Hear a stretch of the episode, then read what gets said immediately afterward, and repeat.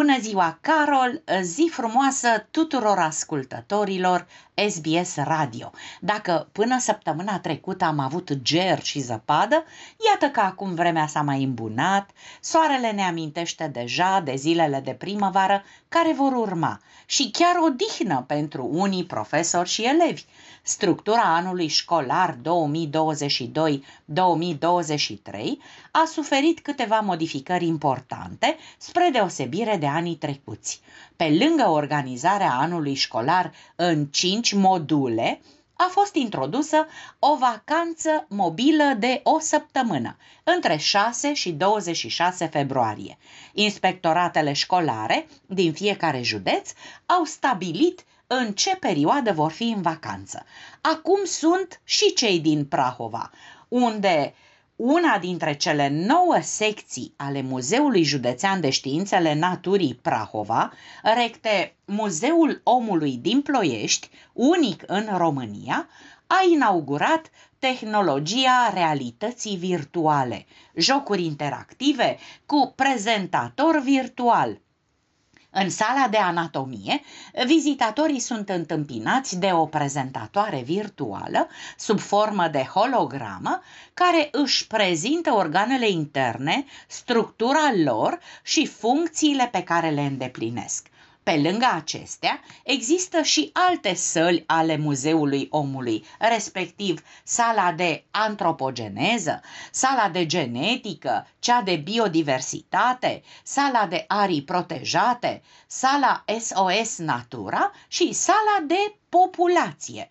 Populație interesată deopotrivă de cheltuielile pentru mâncare, dar și cele pentru credite. Vorba aceea, cu un ochi la făină și unul la slănină.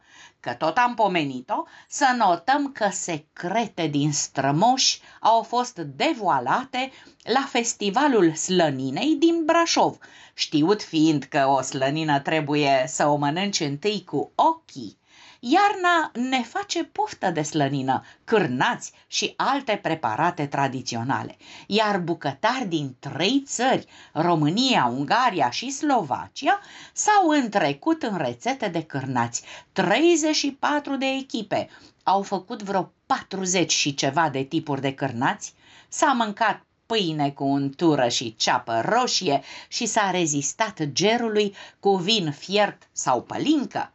Prețurile la slănină sunt pentru toate buzunarele, între 40 și 80 de lei kilogramul, fie ea cu un strat subțire de carne, cu boia sau condimente alese și bine proporționate așa cum vor fi și ratele românilor în 2023.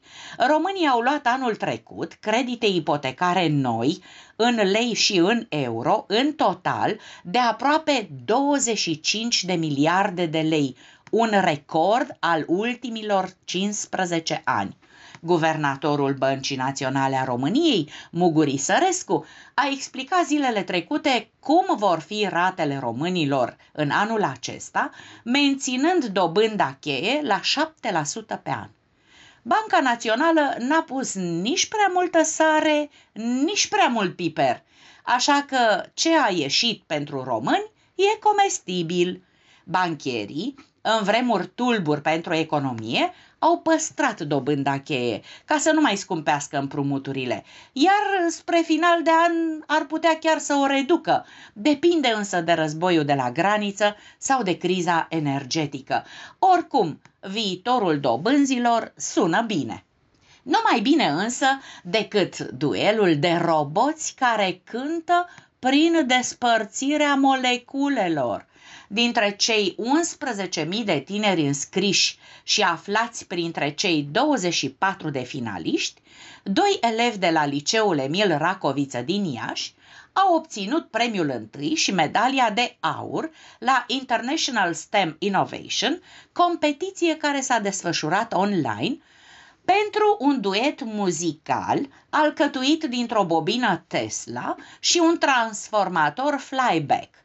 Ștefan Maxim și Cristian Nedelcu, primii care au asamblat un asemenea duet muzical, au lucrat timp de 2 ani la proiectul lor, reușind să creeze sunete muzicale prin despărțirea moleculelor de aer și crearea unui șoc care se aude ca o notă muzicală.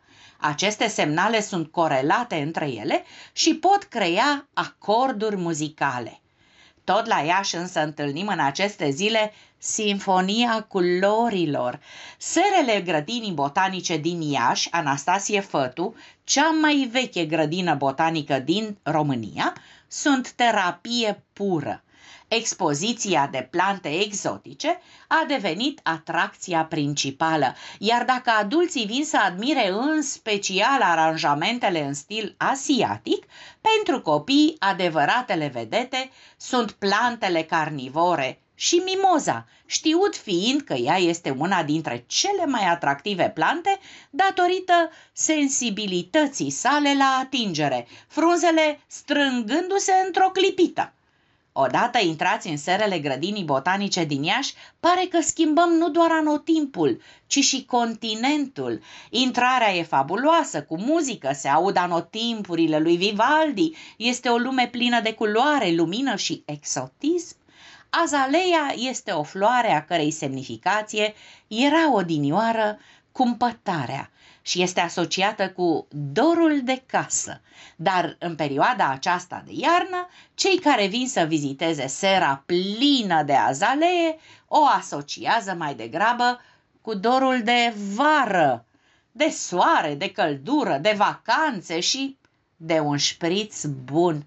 Desigur, din vin românesc cu un consum mediu anual pe persoană de circa 25 de litri și o producție în jurul cifrei de 4,5 milioane de hectolitri, România ocupă locul 13 în lume la capitolul consum și este al șaselea mare producător al Europei, potrivit datelor Organizației Internaționale a Viei și Vinului, pe plan local sunt active peste 250 de crame, iar cea mai mare parte a producției de vin românesc, în proporție de peste 90%, rămâne pe piața internă, consumatorul român preferând producțiile autohtone în detrimentul celor de import. Vinurile albe rămân în continuare cele mai consumate pe plan local, reprezentând aproximativ jumătate din cantitatea consumată. Pe plan secund, în preferințele românilor, se situează vinurile roșii, 30%, fiind urmate de cele roze, 20%. De altfel, vinul roze a cunoscut o evoluție semnificativă în ultimii 5 ani, datorită prospețimii, aromelor sale, dar și prin prisma asocierii cu sezonul estival și anumite preparate culinare. În ceea ce privește gustul preferat, vinurile demiseci și demidulci sunt cel mai des consumate pe plan local și într-o industrie care nu era tocmai deschisă spre acest canal de vânzare, online-ul a crescut masiv, iar producătorii au trebuit să accepte această tranziție, să învețe noile mecanisme și să se adapteze.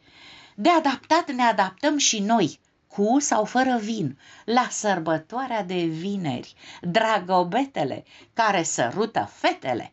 Pentru SBS Radio a transmis cu cele mai bune gânduri și urări de iubire din București, România, Anca Rodica Turcia.